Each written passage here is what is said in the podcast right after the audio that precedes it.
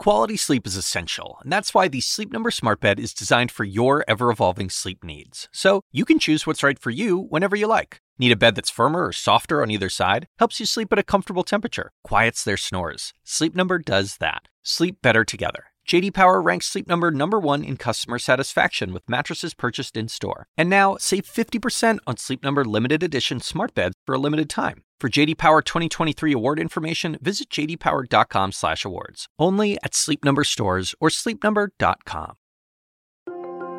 You know, there's a lot of reasons to be optimistic at this moment. The vaccine rollout is improving and daily infection rates and hospitalizations are starting to decline after what was undoubtedly a very dark January. But in the middle of all this hopefulness, it can also be hard to process the enormity of loss caused by this virus. Around the world, more than 2 million people have now died from the coronavirus. In the United States alone, that number is approaching half a million. That's half a million lives lost. Rationally, we know this is devastating, but emotionally, those numbers can leave many people feeling detached, even numb. A few months ago, I set out to understand why it is that we can feel so removed from tragedies of this scale. And today on the podcast, I want to reshare that episode.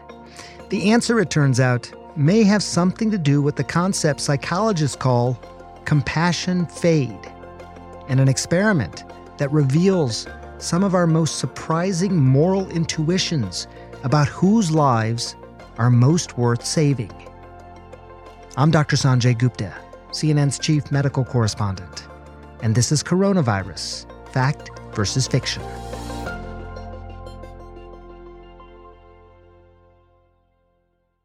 Some of the groups that people were most biased against in our experiment are also the people who are most vulnerable to the pandemic.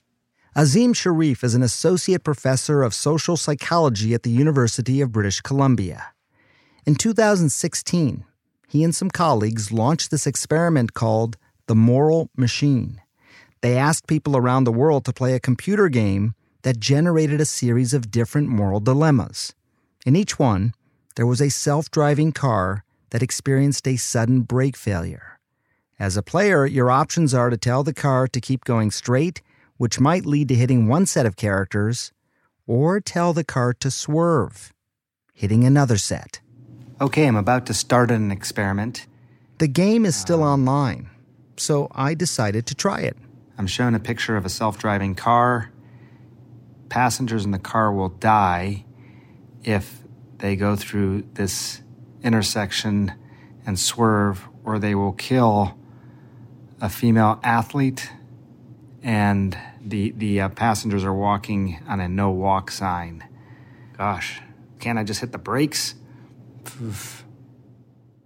So in that situation, you have two moral principles that are pit against each other. Is it better to save two people rather than one person? Yes. Is it better to save people who are walking legally rather than illegally? Well, also yes. But now you have to choose between the two. And so you can see the moral priority that people gave these different dimensions. And and you did it with everything from pets to homeless people to um, older people, athletes, doctors, executives. Did you have an expectation, Professor, as to what you would find? Yes. So obviously, we expected people to preferentially save humans over pets, which they did. We expected people to save more people rather than fewer people, uh, which they did. Uh, after that, then the things started to surprise me. So, one thing which was a big demographic factor that people took into account was well, you should spare younger people by sacrificing older people. That's a, that should be a high moral, moral priority. Um, that was higher than uh, sparing people who are walking legally rather than illegally. Where did old men and old women, or just elderly people in general, where where did they fall on the list? You know, again, you have young people, but you also have executives and doctors and athletes. H- how about just elderly people in general? So they they were deprioritized. They were pretty close to the bottom. The very bottom was cats. Just above cats was criminals, and above criminals was dogs, and then just above dogs was elderly people. there's there's two things about that. So human criminals were less likely to be spared than dogs. Yeah, I mean, people love their dogs, and people don't particularly like criminals. Remember that this was a stupid web game that people were playing, and so if you were to force them in a situation where they actually have to program this car, in the case of a, a criminal versus a dog, maybe they're not going to make the same decision. Maybe they would, but they may have been just like in the moment their heartstrings are pulled by the dog crossing the street, and uh, they may have reacted instinctively to say, absolutely not, I'm not sacrificing the dog in that situation.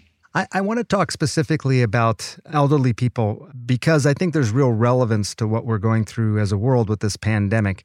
Did it matter if the person who was actually running the scenario were they themselves elderly? Did they make the same decisions? So, what we found was that the older you were, the less pronounced your desire to sacrifice the elderly to spare the young was, but they still did it. So it was it, it, was again across all countries and all age groups. People preferentially sacrificed the elderly to spare the young, but it was a smaller difference the older you got.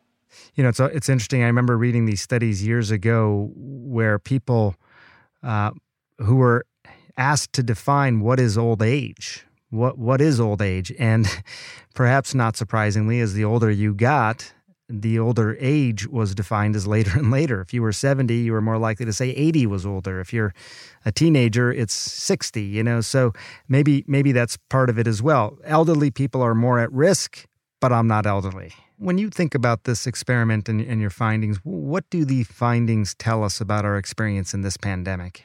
There might be some aspect whereby the the people for whom we have the least empathy are the people who we're tolerating dying a little more.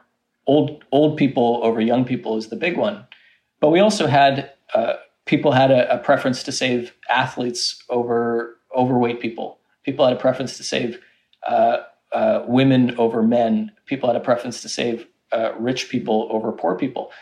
All of those categories uh, are the ones that are seeing a disproportionate risk factor for dying from the pandemic. Do, do, you, do you think it's translating in terms of medical care, resources that would be allocated towards certain groups of people? Does it translate, you think? Um, are, are these types of feelings that you're describing into those types of policies or resource allocation? Yeah, so people are uncomfortable with triaging in general. They don't like it when people are making these life or death decisions with scarce resources. When triaging is seen to be required, they do take into account things like prognosis, but also age, and sometimes those two things obviously get get blurred together. They probably don't explicitly say that they'll take into account socioeconomic status, how much money you have, but somehow the medical system plays out that way anyways. And so I do think that the priority that people place over other people's lives does translate across uh, domains, uh, including the medical domain. You know, I do look at the the death rates, for example, in Asian countries like Japan and South Korea, and and you know, these are countries that do tend to seemingly uh, value the elderly more. Um, Multi generational households, uh, you know, really no such thing as retirement, for example, in Okinawa. I just wondered if you thought that played a role. Well, it, it, it does line up with the data that we saw. Like those countries which showed the least preference to sacrifice the elderly were the East Asian countries and the Muslim majority countries, whereas the places where you saw the, the greatest uh, toler- tolerance for sacrificing the old to spare the young were Western countries.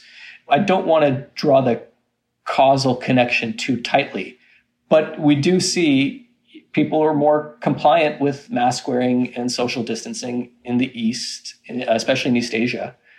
Uh, and we did see lower death rates there. Um, the countries that we saw at the very bottom of our list for willingness to sacrifice the elderly were Taiwan, Japan, Hong Kong, Malaysia, hmm.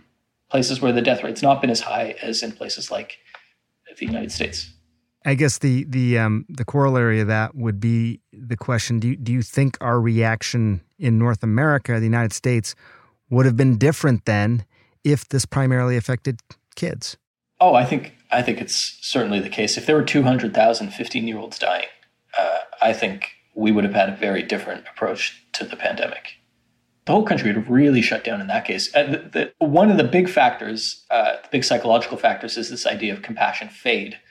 That as soon as it's more than just one person, we start becoming empathically numb to the situation. So that our, our empathy is is innumerate in this sense. Um, once it's 200,000 people, we stop caring. But when you move from just one person to 10 people, we care less um, already. And uh, that's playing a, an enormous factor. But I think that the demographics of the people who are dying as well is playing a big factor. So not just the age aspect, but the race aspect, the socioeconomic status aspect. Would it would we still suffer from compassion fade if all the victims were younger? No, we would still we would still suffer for it. So, the, a classic example was done by uh, an old colleague of mine, Paul Slovic, uh, where he looked at how much people would be willing to allocate to a poor child uh, who was starving um, in an African country, uh, and people would allocate so much X amount of money, and then in a different condition, they'd say two people, her and her, her brother, and the the total amount that people were willing to allocate would go down, not the number per person, but the total amount when there's two people was less, and those were children. Uh, so, so certainly it's the fact that we wow. we experience compassion fade very powerfully, uh, and we would even if it was young people. But all of these aspects are kind of diminishing our empathy, and they kind of make an argument that relying on these kind of biased emotions that we have is probably not the best way to organize our response large numbers are not good for empathy. People who are far away from us is not good for generating empathy. People are different from us. The elderly people, these are not these are not the, the circumstances in which our empathy is going to be pulled very much, but they're still circumstances in which we have to do something. What, what does this what does this mean, do you think, in terms of what we should be doing? As a as a journalist who tells these stories, is it worthwhile to try and get people to empathize more? Is that the right strategy then? I think what, what you and a lot of journalists are doing in terms of humanizing the single stories is effective because those are the stories that we pay attention to. The things that have moved me most are hearing about two things either young people, uh, which, as we know, is much less frequent, but young people dying from, and, and especially actually suffering. You know, when you see a Twitter thread of somebody who's talking about their own experiences and listing the enormous plethora yeah. of symptoms that they've had, that that hits me more than say looking at the ticker number just move up. And so humanizing stories of people who are similar to the to your listeners is is an effective way of uh, making people pay attention. But I don't think we should rely on people's empathy to be what motivates them to act in accordance with, say, social distancing rules or mask wearing. It it seems like that's something that we have to think about abstractly uh, and maybe use other level other levers psychological levers that we have to motivate people to do that so social norms is a big thing just making them rules uh, making them things that you don't really have a choice so you don't have to make a decision. How empathic do i feel about these people? Well a four out of ten so i'm not going to wear a mask. Don't give people the option to do that. Say well if you're in this circumstance you wear a mask. If you're in this circumstance you maybe don't have to.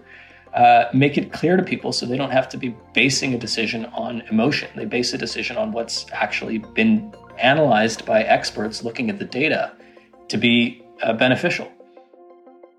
As Azim pointed out, our overall response to the pandemic in the United States may have been different if it had been primarily children rather than the elderly who are most at risk. Let that settle in.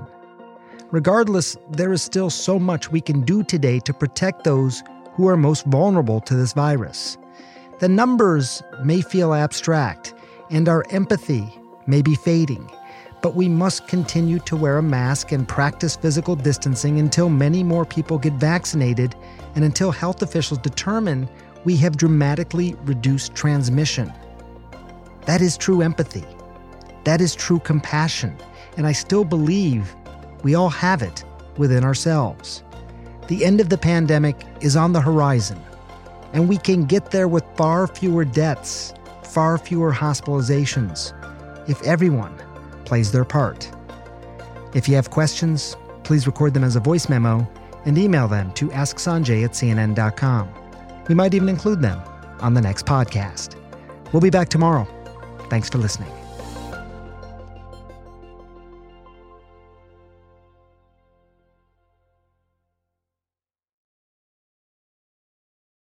Quality sleep is essential, and that's why the Sleep Number Smart Bed is designed for your ever evolving sleep needs. So you can choose what's right for you whenever you like. Need a bed that's firmer or softer on either side? Helps you sleep at a comfortable temperature, quiets their snores. Sleep Number does that. Sleep better together. JD Power ranks Sleep Number number 1 in customer satisfaction with mattresses purchased in-store. And now, save 50% on Sleep Number limited edition smart beds for a limited time. For JD Power 2023 award information, visit jdpower.com/awards. Only at Sleep Number stores or sleepnumber.com.